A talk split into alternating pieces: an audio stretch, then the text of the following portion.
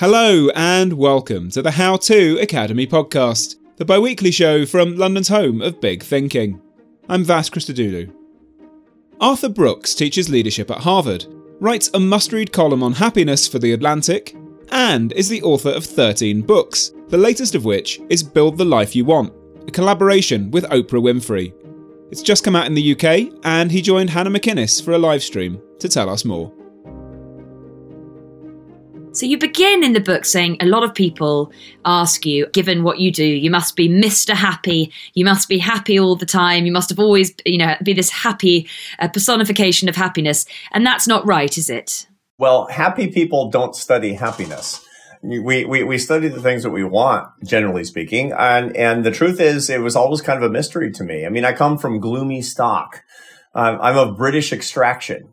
So what can I tell you? Of course, our family snuck out of Lancashire in 1630, but that notwithstanding, it's still, I mean, it is stiff upper lip territory in my family. And so the result is that we, you know, it's, it comes hard for some people. Now I've come to understand as a scientist that about 50% of your mood balance is genetic. And so there's no joke about that. But one way or the other, it didn't come naturally, and I wanted to study it so I could see whether or not I could get better at it. And it took quite a long time for me to convince myself that these were actionable ideas. But, but boy, oh boy, when I actually was finally on the scent of the happiness research, the neuroscience, the social psychology to change my habits and change my life, I really did. And my life has never been the same. Well, what is it exactly that you're studying, I suppose, as happiness is a very difficult term to define?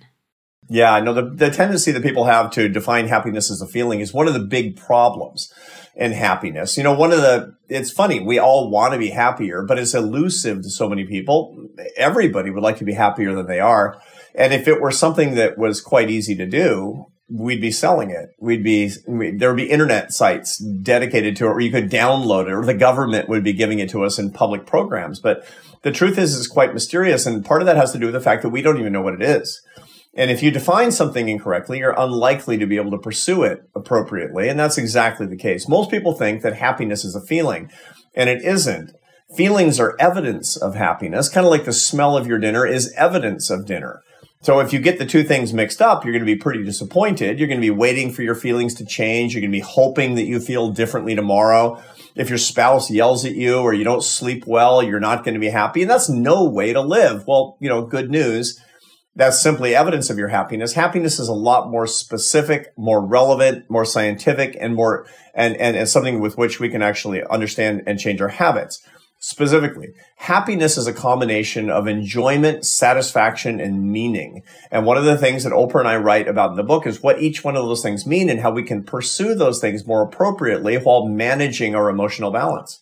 Before we come to them, tell us uh, why then, Oprah, like how you came together, why you're collaborating together on this project. Well, Oprah actually um, approached me. So I had a book that came out in 2022 called From Strength to Strength about how people can get happier over the course of their lives, even as they're aging. And, and, and she is a regular reader of my column and, and read that book and then called me up. And I, I didn't know her before. Um, you know, she called up and said, hello, this is Oprah Winfrey. And I said, well, really? Well, this is Batman. I didn't believe it, you know, quite frankly, but, but it really was Oprah Winfrey. And she suggested that we do a little bit of, we did her podcast together and, you know, did a couple of videos. And I thought, well, she thought, wouldn't it be fun if we actually collaborated to get the science of happiness in front of millions of people by writing a book together? And and a really fun, fruitful friendship and partnership was born. That was more than a year ago, and the book just came out in September in London and New York. And I love, she says at the very end that that's born out of her desire to share this with everybody, that the most important thing that you can do is to go out and share this knowledge. That's exactly right. And one of the things that I teach my students, you know, given the fact I teach the science of happiness at the Harvard Business School, as I say, if you want to be happier, you need to do three things uh, you need to understand what happiness really is. In other words, do the work to understand the science. Use the science to change your habits make a commitment with discipline to changing the way that you live. You know, going on and doing all the things that you used to do is not going to get it done. And last but not least, you need to teach these ideas to other people. You need to become a happiness teacher. Here's the thing. You asked me at the very beginning you know am i happy? Is that why i study happiness? No i want to be happier which is why i study and teach happiness. That's the ultimate trick to learning something better. You want to understand math better? Well learn it and then teach it and then you'll never forget it. And that's one of the things that oprah and i are trying to do in this work is to create a whole generation of happiness aficionados and happiness teachers. And why does she call it happierness one of the the big misconceptions I talked about a minute ago is that happiness is a feeling. Another big misconception is that happiness is a destination, that we can actually become cosmically happy in some way. I'm no theological expert, but I, I do know that on this side of heaven, that's not possible. And there are good reasons why that's not possible. We have emotions that are positive and negative for good evolutionary reasons. We have many negative emotions like sad and disgust and anger and fear. And we need those things to stay alive, as a matter of fact. And they're very important. We have more brain tissue dedicated to negative emotions than we have to positive emotions. They're so important for our survival. And yet they don't make us feel good. They're supposed to make us feel bad. And so to survive, put one foot in front of the other to be a successful human being fully alive, you need lots and lots of aversive experiences and emotions. Furthermore, if you're going to get happier, you need to learn. You need to learn about life. You need to make mistakes. You need sacrifice and suffering in your life. And that doesn't make you happy in the moment either, notwithstanding the fact that it leads to potentially greater happiness down the road. So the goal is not happiness. The goal is to get happier, or as Oprah Winfrey puts it, the goal is happierness. If the goal is to get happier, I mean, one of the things that you, you go through many ways in which to do that. And one of the most powerful tools you teach is metacognition. I wonder if you could explain that to people. Sure. Um, the, the, the brain produces emotions, which are just information about the outside world. You know, one of the one of the things that my students often do is they say, I want, I want to feel good and I want to stop feeling bad. That's the wrong way of understanding emotions, the wrong way of understanding feelings. The limbic system of your brain is brain tissue dedicated to producing emotions so that you can understand the outside environment and react appropriately to it. There's no such thing as a good or bad emotion. There's only a positive or negative emotion and you need all of them. This is a very important way to re-understand emotions for the first time. Then, if you actually want to have a prayer of managing those emotions and learning from them, you need to employ a part of your brain, the most evolved part of your brain called the prefrontal cortex. This is a, a big bumper of brain tissue right behind your forehead. It's your executive brain. It's how your consciousness, your conscious brain. And, and the way for you to experience positive and negative emotions in your executive center is by this technique called metacognition, which is thinking about thinking. You need to be a student of yourself. You need to be aware of the emotions that you're having and analyze those emotions. And one of the things that we do in the book is to go through a suite of ways to do that. Different ways that you can become an expert in your own emotions. If you don't do that, you just exist if you're if you're being managed by the limbic system of your brain then you'll be a reactive person you'll be reacting to your emotions all the time and that's just no way to live You'll be quite unhappy. You'll also be pretty unsuccessful emotionally in your relationships with other people. We need to use our executive centers to experience our emotions more consciously. And so doing, then we're really in charge of our emotions. They're not in charge of us. But that sounds much easier said than done. I mean, reacting yeah. to things instantly is something that is very human. It is human, but it's all sort of childish in its way. You know, um, just before I came and, and saw you for our how-to session today, I was upstairs and my, my little grandson is there and, and he's, he's a little kid. He's a little boy. And my little grandson is completely limbic. He's a completely emotional creature, whereas he feels angry and he yells. He feels sad. He cries suddenly. Part of the reason for that is the wiring in his brain is incomplete. He's a baby the wiring of the brain that has not yet connected the limbic system with the prefrontal cortex of his brain it will, and one of the ways that it will is that we will encourage him as he gets older to use his words. When he feels something crummy, we'll say, use your words and, and talk about what is actually happening. As he gets older, we'll, we'll, we'll encourage him to write down his feelings, thus really employing your prefrontal cortex and managing your feelings to, to list the things that are bothering you so that they're not unfocused and floating around like, like, like ghosts in your limbic system. And in so doing, there are all kinds of very, very manageable ways to do this. It sounds hard, but it really isn't. And and, and quite frankly, it's an, an, adventure to be able to do this. And we talk about the specifics on how in the book. Perhaps you could explain though how it makes one happier. For sure, I'll give you a specific example. So a lot of young people today, a lot of people in general, but especially a lot of people in their twenties. All over the UK and the United States and many other countries around the world are, are experiencing a lot of anxiety anxiety. And and they'll go to the doctor and the doctor will say you have some ang- generalized anxiety disorder for example. Now that's a problem in and of itself because we overdiagnose everything. And we turn everything into you have it or you don't have it. And the truth of the matter is that everybody has some anxiety. We need to understand what anxiety is. It's unfocused fear fear is evolved in us as a primary negative emotion so that we will be averse to things that are dangerous. You hear a stick snap behind you out in the forest and your first instinct is to run because that's how your brain was wired. That's a, a much better instinct than saying, Oh, a, a twig snapped behind me. I bet that's my close friend. Everything is a threat until you actually know what it is. And that's what's kept you alive for, you know, the last 500,000 years or so. So fear is something that's episodic with respect to the natural environment. Anxiety is an unfocused fear because we have so many sources of threats that we can't put our finger on. If you want to fix a problem with anxiety, one of the best ways to do it is to make it focused, is to focus your fear. So here's what I recommend to everybody.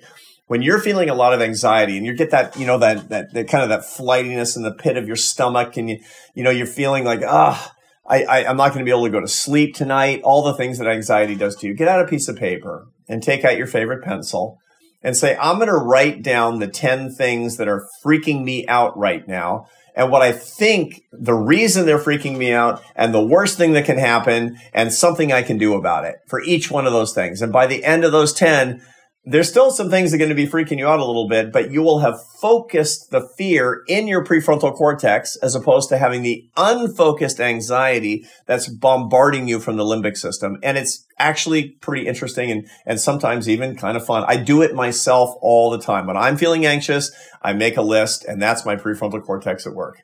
And just going back to what you were saying about taking time, it's it's with everything when you're reacting to anything, negative comments said about you, or something online, or an email that's uh, made you angry, or someone says something to your face that makes you angry. Is it just about taking the time, essentially, to assess the situation and not going with your gut reaction and, and just learning to be slower and to process? There's a lot of that the beginning of all metacognition is putting space between what you feel and how you react because your prefrontal cortex is slower than your limbic system. If a car is about to run over you in a crosswalk and you're walking through London, if you're an American in London, you're looking the wrong direction for oncoming cars all the time sooner or later, a, a, a, London taxi cab is going to almost kill you. And when it crosses your visual cortex, it's processed by your brain as a large predator. That's how your brain sees it. That sends a signal to the amygdala of your limbic system that lights up and puts you on full alert. That sends a signal through to your pituitary gland, down to your adrenal glands above your kidneys, and that starts spitting out stress hormones. This happens in 74 milliseconds. It's extraordinary how fast this is. You'll jump out of the way. You'll be sweating sweating, your heart will be pounding. Maybe you'll make an obscene gesture to the cabbie. Three seconds later, your lim- your your prefrontal cortex catches up with you to understand what's happening. Meanwhile, your limbic system has saved your life. Your prefrontal cortex, three seconds later, will say, "I shouldn't have made that obscene gesture to the cabbie because those aren't my values." So the whole point is, if you want your prefrontal cortex involved, you need to give it time. Here's a way that we can all do that. We feel angry a lot. You feel angry. Your grandmother probably told you, Hey, Hannah, when you feel angry, count to 10 before you say anything. There's a lot of research on this. The truth is you should count to 30. And while you're doing that, envision yourself saying the thing that you want to say to the other person and, and, and bearing the responsibility for that. That's working everything into your prefrontal cortex. Takes about 30 seconds, you know, to really process it. And then you will make a better decision. And what you're doing is you didn't choose the emotion. You chose the reaction and choosing the reaction is something you really can have control over. Well, one of the other things you were mentioning writing down, uh, you know, your reactions and your thoughts and what's making you feel stressed and dealing with it that way. And one of the other things that you talk about the power of a journal to help with is gratitude. I mean, we hear a lot about gratitude these days, and sometimes I think it's lost its real meaning in the sense that, you know, we, we hear it a lot. It's become almost cliched. But you talk about it in the book as something incredibly important, this really significant part of making our lives better and becoming happier. Absolutely. Gratitude is a funny thing because it doesn't always come naturally. And, and part of the reason for that is that we have what evolutionary psychologists call the negativity bias. The negativity bias, which is always be on the lookout for the bad thing. Good things are nice to have. Bad things can do you in. So if you're at a party and somebody's smiling sweetly at you from across the room, it's nice. But if somebody's frowning angrily at you from across the room, pay attention because that actually might do you in once you go out on the street. That's how our bodies are, our brains are wired to help us survive. But the result of that is that it's maladapted to the current environment by giving us a bias toward the, the negative, the negative around us.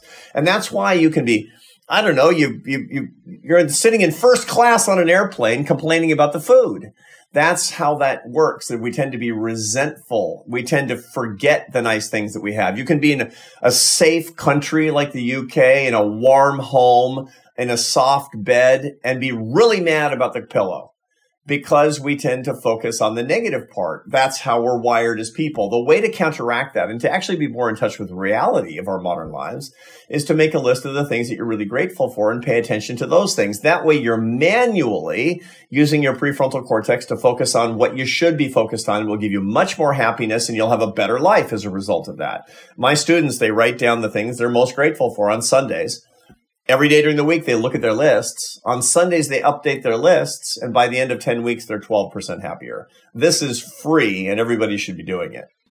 This episode of the podcast is sponsored by Marquee TV.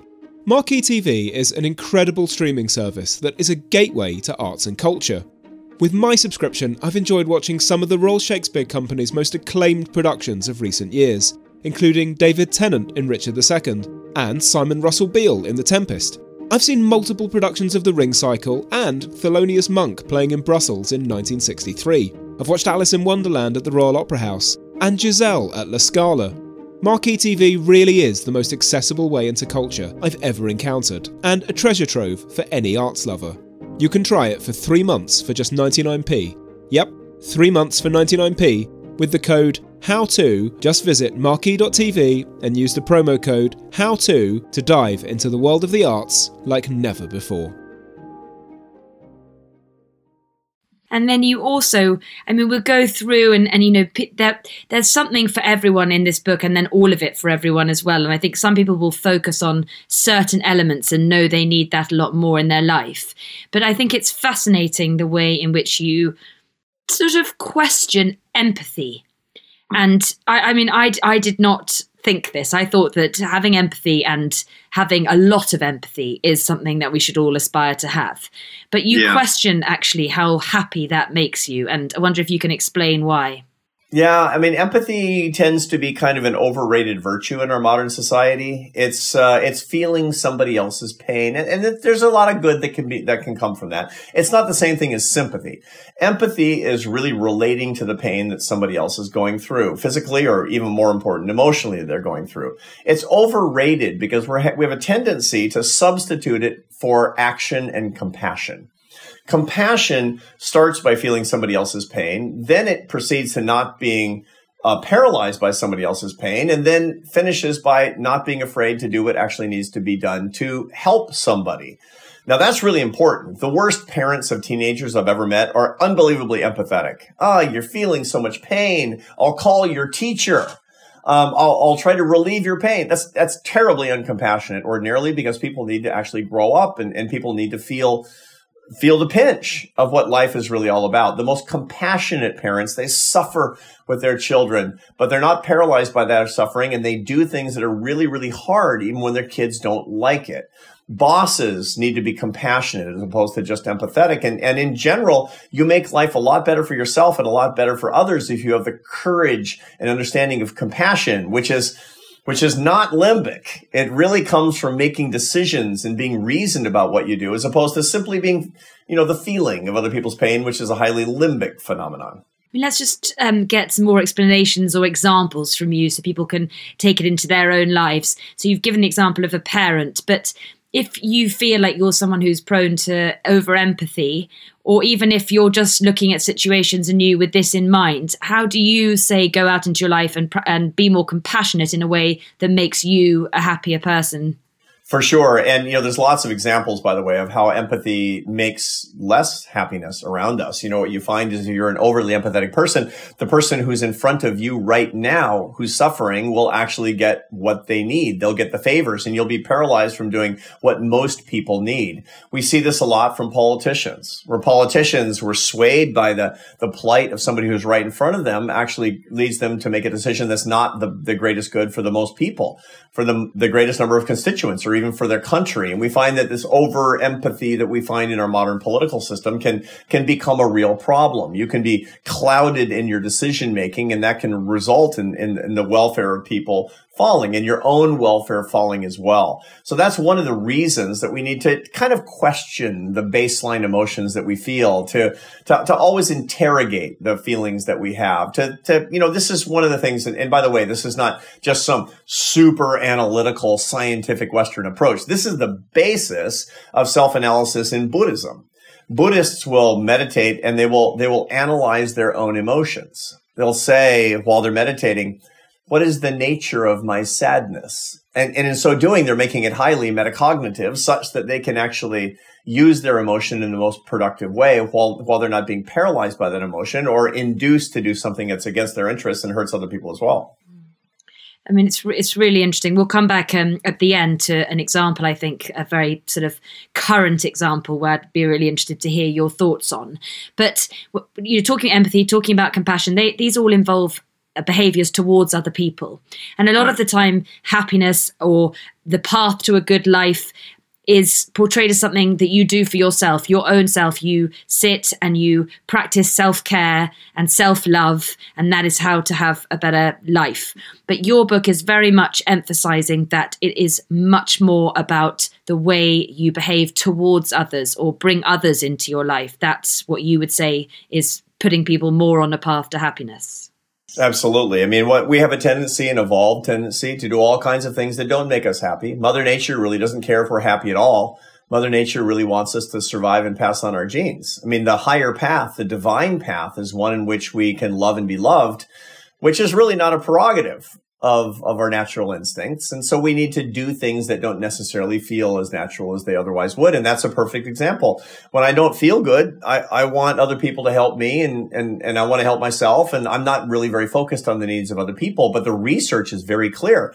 When you want more love, the way to get it is to go love another person. When you want to actually feel more belonging, the way is to go and give somebody a better sense of belonging if you really want to lift yourself up, lift other people up is really the way that it works. And it's not a natural phenomenon necessarily. Some people are naturally better at it than other people. You know, I'm kind of a selfish person naturally. I have to work at this all the time.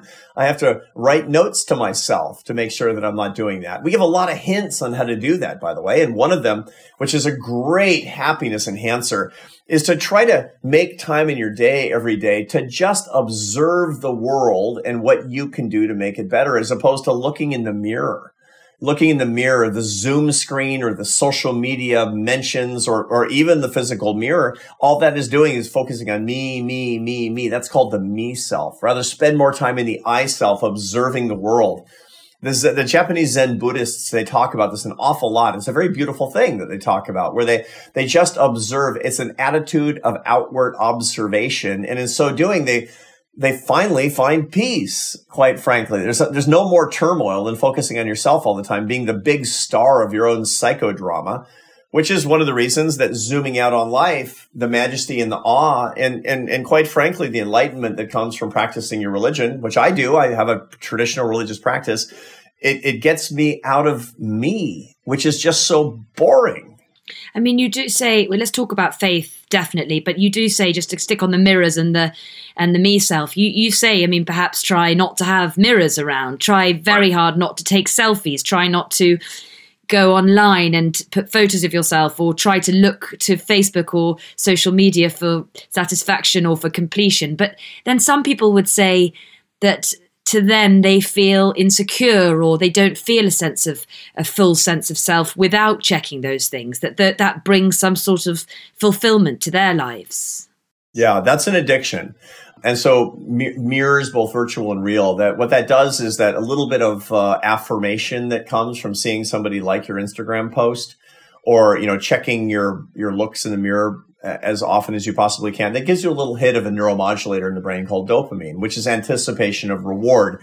And we get very hooked on the on the stimulus and response. We get very hooked on on, on a particular action that gives us a little tiny bit of this spritz of, of neurochemical that that that has a kind of a relief factor that it gives us in our lives. And and the more we do it, the more addicted we are. And the more addicted we are, the more that we do it. And the result of that is that people check their phones 600 times a day. What are they checking their phones? Is somebody writing to me? Is somebody talking about me? Is somebody thinking about me? Is somebody posting about me? And that's just no way to live. Uh, Oprah and I talk in the book about somebody I've worked I've worked with very closely who is an an Instagram influencer on fitness. So this is this is a guy who you know he's showing his abs on the internet for you know fun and profit. And what a way to make a living! I mean, to, to, he he said that in in order to look the way that he does, one of the great um, ironies of the fitness industry is that to look as healthy as possible, you have to do things that are not healthy. and so there's a lot of illusion. There's a lot of smoke and mirrors and a lot of unhealthy behavior. And he said he didn't eat what he liked for 10 years. He didn't have proper relationships, all kind of weird physical problems. And so he finally said, I'm stuck. I'm addicted to how I look. I need to get away from that. So he literally took all the, all of the mirrors out of his house.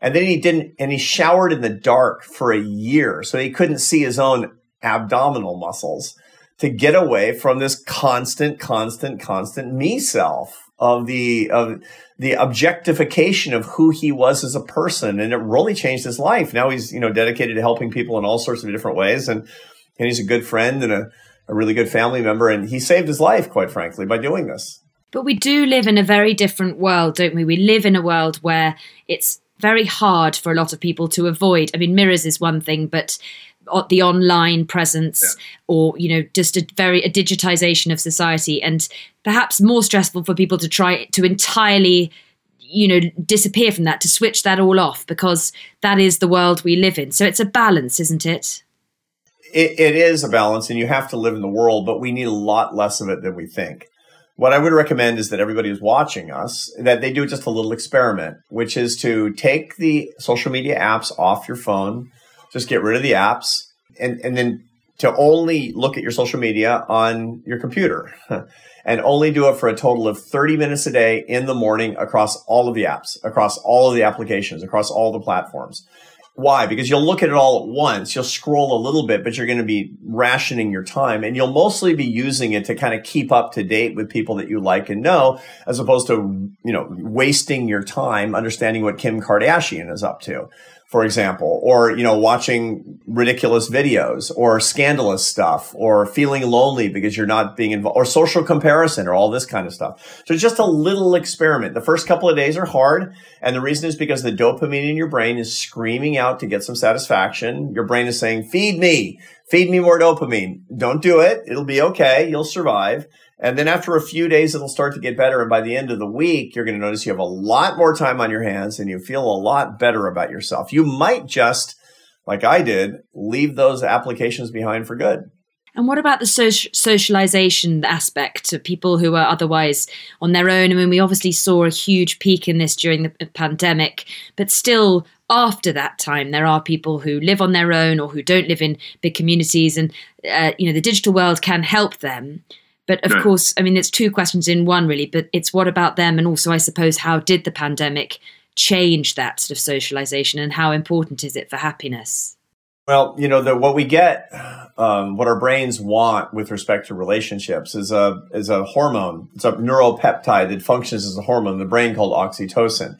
We're evolved to produce this molecule called oxytocin, which is referred to by scientists as the love molecule it's the in, in your brain what links you to other people and it's intensely pleasurable when you first lay eyes on your newborn baby or you see your parents for the first time in a long time if you have a good relationship with them or or your closest friends but you only really get oxytocin with eye contact real eye contact and touch You don't get it very much, just a little tiny trickle of it from social media. And when people are virtual and they're, they're not live, you get a little bit of it from Zoom from these platforms, but not very much. And, and, and touch is the real deal. So if you're substituting human relationships for virtual versions because of convenience and distance, you're going to be starving. And what's going to happen almost inevitably, it's like getting all of your, all of your meals at McDonald's. There's nothing wrong with going to McDonald's from time to time. I say this as a, as a, uh, as an American, you know, this is a lot of what we eat over here, but every meal, what's going to happen is you're going to get not enough nutrients and too many calories. You can literally become obese and malnourished at the same time if you're getting all of your food at fast food outfits. That's the same thing as social media. You want the oxytocin. And so you binge the social media and you only get a little trickle. And so you're, you're, you're binging doing something bad for your brain at the same time you're actually getting lonelier and wasting your time. You need real humans to the extent that you possibly can. And we need a society where it makes it easier for us to get that. And you say, if I'm right, that the four pillars of happiness are friendship, family, faith, and work. Yeah, those are the pillars on which we, the happiest people build their lives. It's kind of an investment portfolio because these things take time and then, of course, Oprah and I, we go into describing what each, each one of these things mean because they're not self evident what they mean in different people's lives. No, and I think the work one is really interesting because I think sometimes, you know, it's it's a mixed message as to whether work should be something on which you base happiness and whether if you give your life to your work and that makes you happy, that is necessarily a good thing. Yeah, no, for sure. And there are a lot of people who over index on work. You know, here in the States, there are people who work routinely 80, 90 hours a week. And, and London, God knows, is a, is a, you know, a, it's a factory, um, of people's lives, relatively speaking. And the biggest problem that we have is workaholism for people who don't do the other three. So faith, family, friends, and work. Remember the faith, family, friends part. You need a diversified portfolio. Only paying attention to your work is like putting all of your pension portfolio into Greek bonds. I mean, I don't recommend, I'm an economist. Uh, trust me. I don't, I don't recommend that's not a good, I mean, you might, it might work out, but it probably won't. It's not a good strategy. And you might be very disappointed come retirement time about how much you have to live on.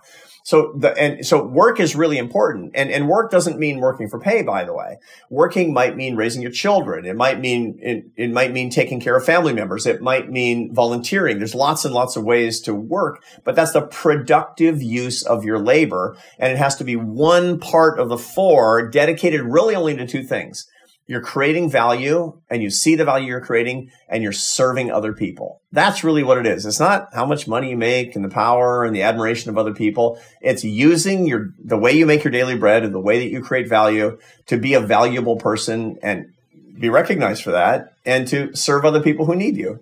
It's interesting, of course, uh, begs the question you're an economist and you're talking about it's not making money that's important. And I'm sure many people wonder you know it's easy to say that you don't need money and money doesn't make you know, make one happy but what are your thoughts on that of course people need enough to feed themselves and take care of their families we, we know that we, we, we want to have a society where that's possible we even set up government programs to make it such that people don't fall too much through a social safety net. We have that in all of the OECD countries. Some countries are doing it differently than other countries, but we all want that kind of thing.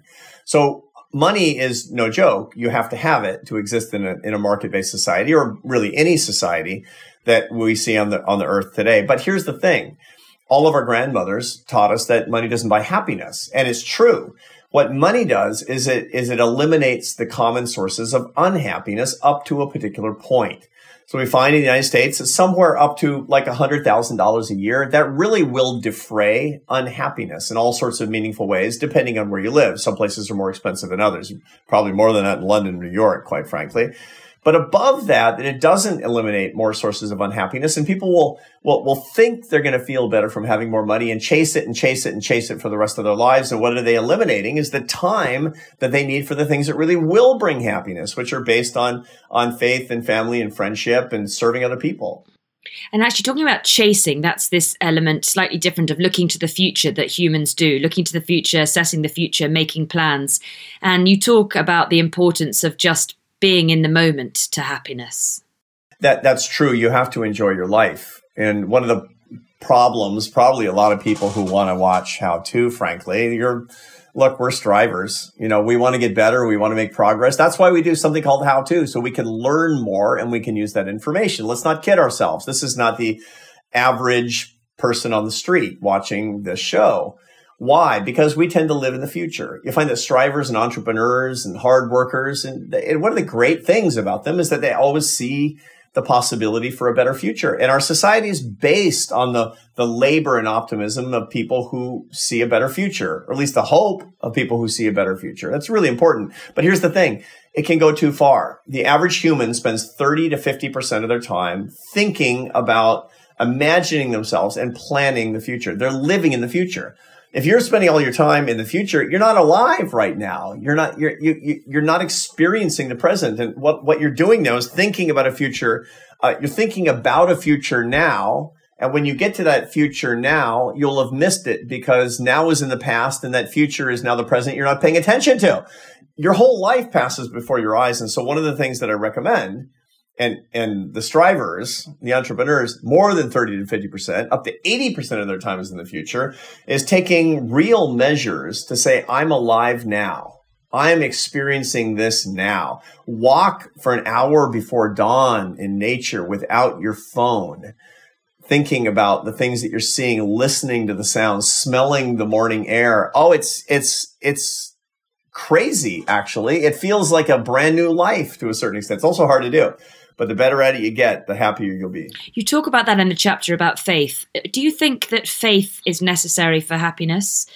Can you, ha- can I, you be happy if you are not with a faith? Absolutely, you can be. When we talk about faith, however, that's a big umbrella term. Faith, in this sense, it, it encompasses philosophy, spirituality, a sense of the transcendent. What you really have a hard time being happy with is you have no sense of bigger things than you, is what it comes down to. Bigger ideas, the majesty of the universe. There are a lot of ways to get that. And so, I mean, I say I'm, I'm, a, Catholic. It's a really important part of my life for sure. But as a social scientist, you don't have to be a Catholic to get this. One of the things that's important to understand is that we need to zoom out from our psychodrama. To be happy, get small. It's very important. Why? Because otherwise, you know the the the the narrative in your head all day long is it's my job and my house and my car and my success and my money and my lunch and me me me it's so the psychodrama is so boring. And when you zoom out and get small you have peace and you have perspective. And so what i recommend is that everybody spend at least 15 minutes a day to start more later reading the wisdom of the ages. Maybe that's the stoic philosophers Maybe that's um, maybe that's a traditional religion. Maybe it's starting a meditation practice. Maybe that's analyzing the fugues of Johann Sebastian Bach, or maybe it is that walk in nature where you actually have a an experience of the majesty and the wisdom of the ages. One way or the other, you got to get small, and that's what Oprah and I mean by faith. And what's the balance then between getting small? Because when you get small, you may feel that none of it matters. Yeah, actually, feeling that none of it matters temporarily is central to happiness.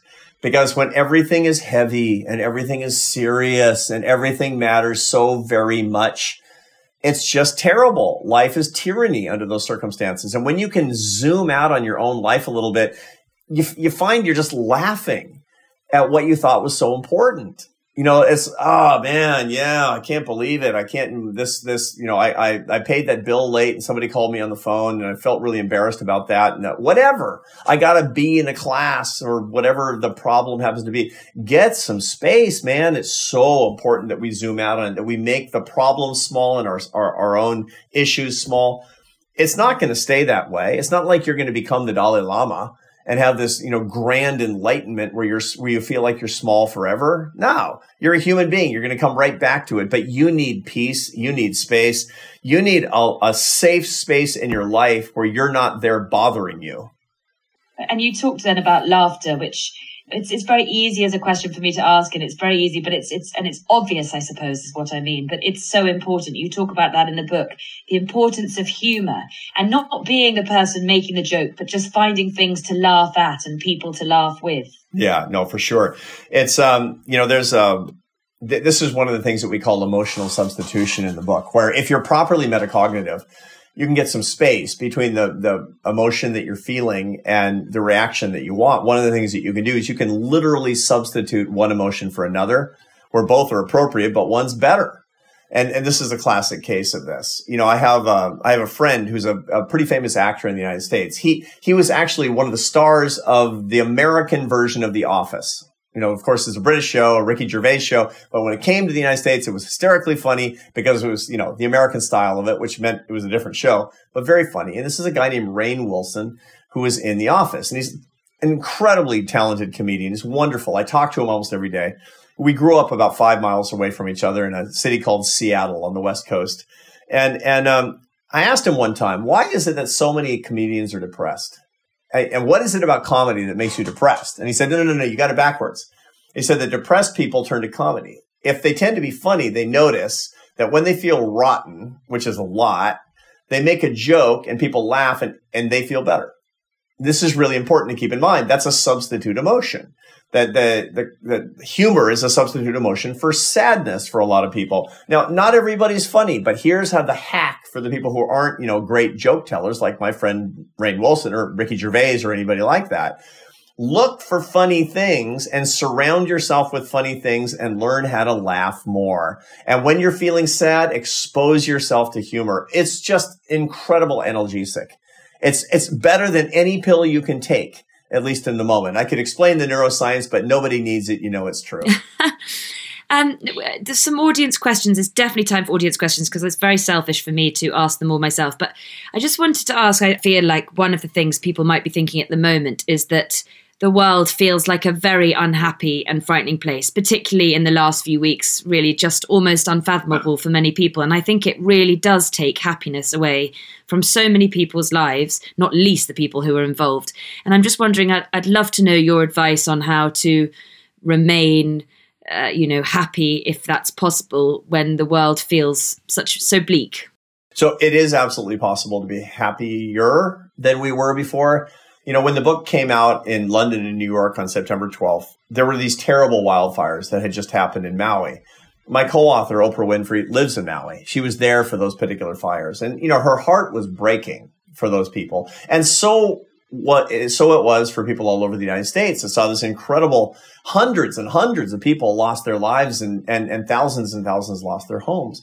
And now we see, you know, the, the war and violence and suffering that's coming from the Middle East right now. And most people can't do anything directly about that, but but they want to do something. They feel hopeless and helpless, and this and the, and the, the, the origin of the unhappiness they feel is the helplessness that they feel when they see so much human suffering around them. A couple of things to keep in mind. The first is that that the idea that if you're happy, something's wrong with you morally is not right. That is simply not correct. And there are a lot of people, no matter what it is, that say if you're not outraged, you're not paying attention. This is the standard, you know, tool in the toolbox of politicians today that are trying to get everybody to be extremely unhappy because unhappy people are good consumers and good voters, quite frankly. But even when people see a legitimate crisis like what we're seeing in the Middle East today, when they say if you're happy, something's morally defective about you, that's that's just simply not right, and we should reject that. But the bigger question is how can you be happier when there is so much suffering? And, and here's the answer to that. You can't probably do something that's remarkably going to change the suffering in the Middle East. But you know what? There's somebody within a few blocks of you that is suffering right now. And it's easy for us to block them out. It's easy for us to forget about the suffering that's proximate to the lives that we're leading. There are people in, in your country, there are people in your community that actually need you. The way for you to feel less helpless is to relieve somebody's pain near you. Use the opportunity of the helplessness that you feel because of the war in the Middle East. Use that hopelessness and helplessness and turn it into hopefulness.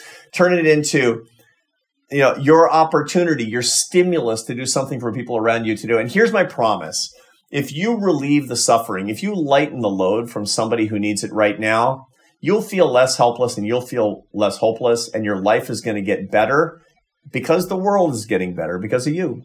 Hey there, I'm Dr. Maya Shankar, and I'm a scientist who studies human behavior. Many of us have experienced a moment in our lives that changes everything, that instantly divides our life into a before and an after. On my podcast, A Slight Change of Plans, I talk to people about navigating these moments. Their stories are full of candor and hard won wisdom. And you'll hear from scientists who teach us how we can be more resilient in the face of change. Listen on the iHeartRadio app, Apple Podcasts, or wherever you get your podcasts a really um, interesting answer and uh, yeah very very helpful. I think um, anna's question i think your answer will be compassion is is what she's searching for as a word. But anna says you you say empathy is an overrated virtue but without empathy surely we wouldn't strive to improve life for others. Doesn't having empathy mean we want to volunteer and serve other people and as you say volunteering and serving, serving others are part of those ingredients of happiness.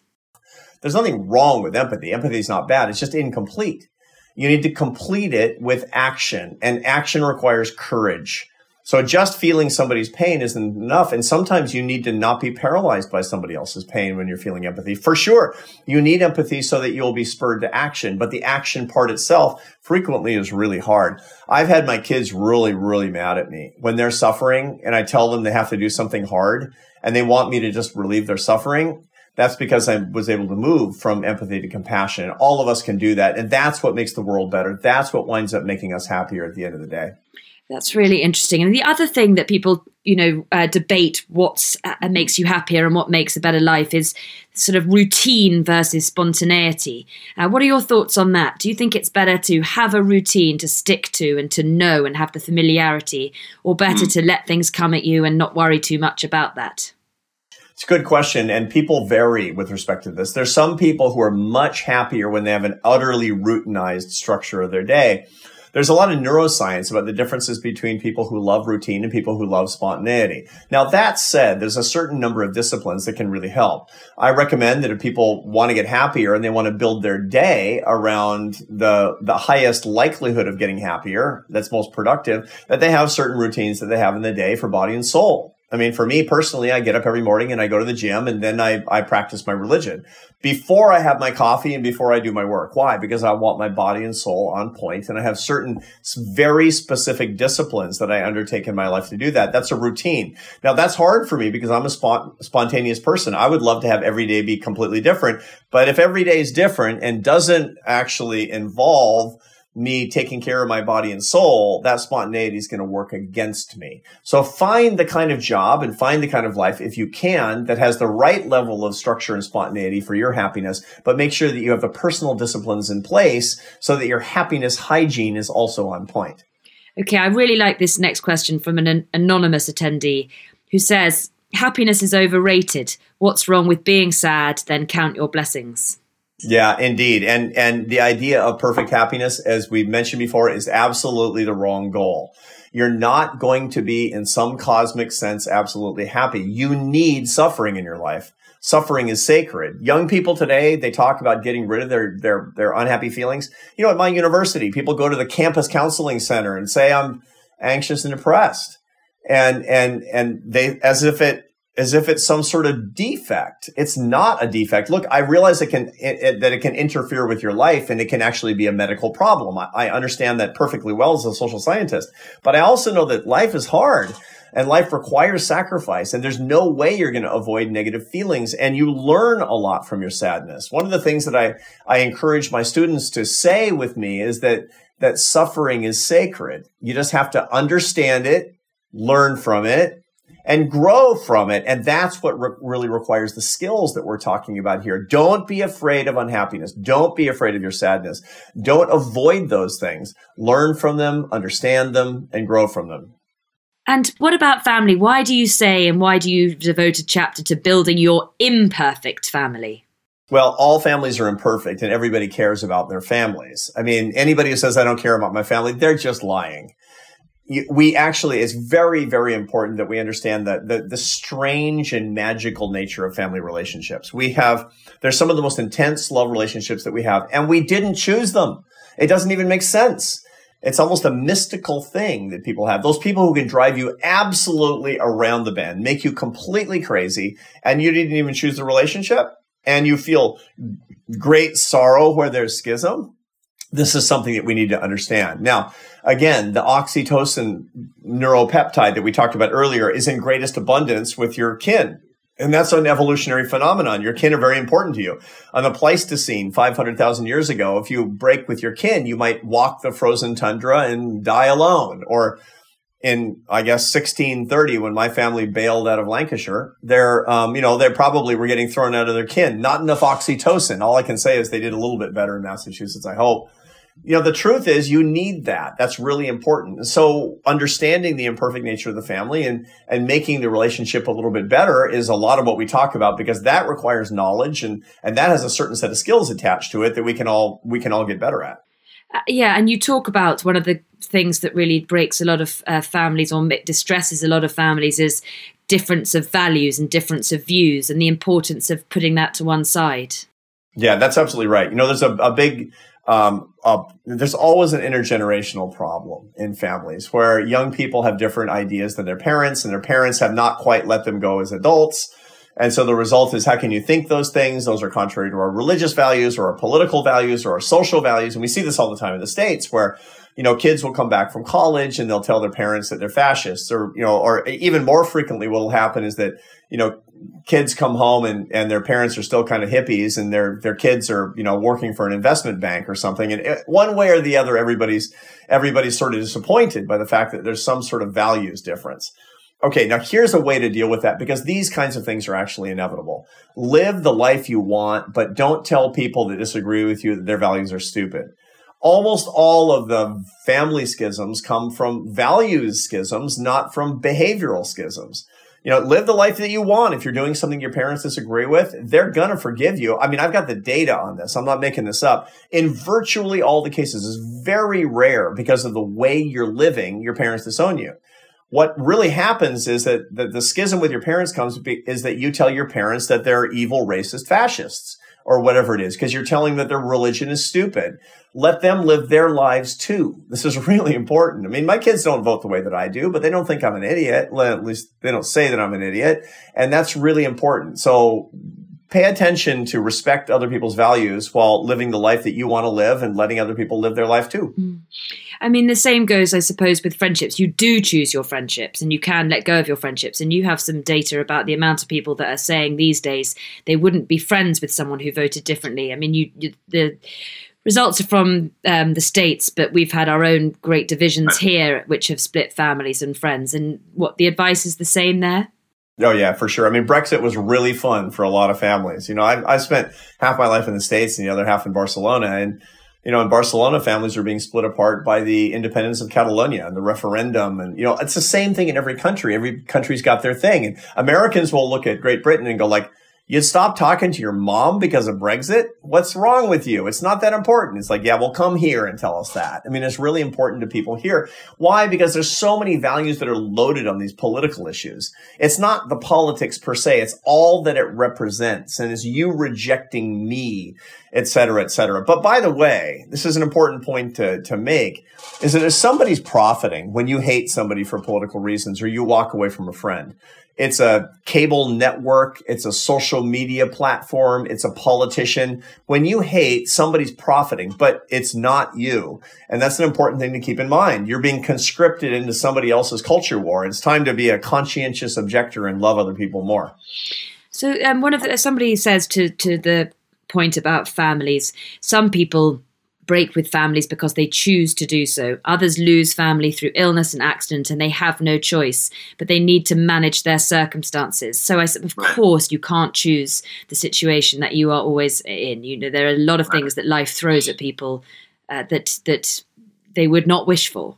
Absolutely, and learning and growth is incredibly important for us to understand ourselves and ultimately to get happier. Part of that is the losses that we feel. You know, I've I've written a lot about sadness and and grief. Sadness is a basic negative emotion. It involves a, literally a specific part of the brain that sadness is processed in. It's called the dorsal anterior cingulate cortex. Nobody needs to write that down. It's just a part of the brain that's dedicated to affective pain, mental pain. When we're either rejected or lose somebody or we're, we're, we're, separated from somebody that we love. And the reason for that is that evolution wants us to not be separated from people because people, when they stick together in packs, they're more likely to survive.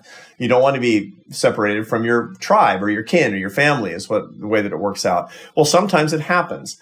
And when that happens, the, the dorsal anterior cingulate cortex, it's highly active and it's incredibly painful, mentally painful for you. Here's an interesting little trick, by the way. If you have a bad breakup, you know, this is one of the ways that people in their 20s and 30s, especially their 20s, this is where they have a whole lot of grief and sadness that they, they can't control and there's not much they can do about it is when your beloved leaves you. That part of the brain, the dorsal anterior cingulate cortex, is most is best treated by an analgesic called acetaminophen or paracetamol. In the United States, that's called Tylenol. That's a very funny drug. You should never take too much of it. It's hard on your liver. But what you find is that it makes your dorsal anterior cingulate cortex a little bit less active. And new research shows that when you're very sad about losing a loved one or, or, or having a bad breakup, that just taking ordinary Tylenol for a couple of weeks can can relieve some of that pain because it's a brain phenomenon. And when you talk about chemicals, there are, of course, I'm sure people who would listen and people would say that there are certain, very many, sadly, issues. You talked about anxiety at the beginning that people would feel they have absolutely no control over.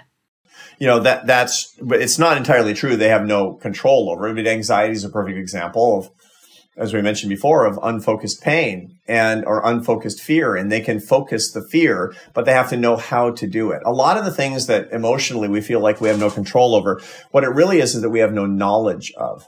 And so we're taking these things as given because feelings are feelings are feelings, and there's no science of this, and it's just what we are as human beings. And the point that we're making in this book, and and indeed, my my life as as a scientist is dedicating to helping people understand that the project of you has all there's a lot that you can do. There's a lot more that with knowledge and action that you can with simple things like making a list to focus your fears can greatly relieve your anxiety can take it down by by tens of percentage points almost immediately as a matter of fact. And you know getting these skills is these are the life skills that can that can be the difference between a life that's mostly unhappy and one that's mostly happy so we've come to the end really but i just wonder if your parting words would be just the simple things that people could take away if they were going to take away five things from this hour or, or from you just to take yeah. into tomorrow. Yeah for sure absolutely. I'll, I'll, make it even simpler than that. One of the things that we find is that I, there's a we have data at harvard called the harvard study of adult development that follows people over an 85 year period from when they're very young until they're they're old and, and even dying. And, and, and one of the things, the questions that this study asks is what do older people who are happy, what did they do when they were younger? What are the patterns of behavior when they were younger? So this is like a crystal ball into your own happiness. And it turns out that it, you know, some of it's pretty obvious and drinking and smoking and diet and exercise and learning and dealing with your anxiety and worries, et cetera. And some of the things we already talked about. But by and large, the biggest thing in everybody's life that blows everything out of the water. If you want to know the one thing that really matters, is that you love people more, that you have relationships, real close friendships, that you work to have a, a romantic partnership that can endure, that you stay close to your family. Not everybody has to have all of these things, but everybody has to have some of these things is the way that this works. Now remember, the four pillars of a happy life are faith, family, friends, and work.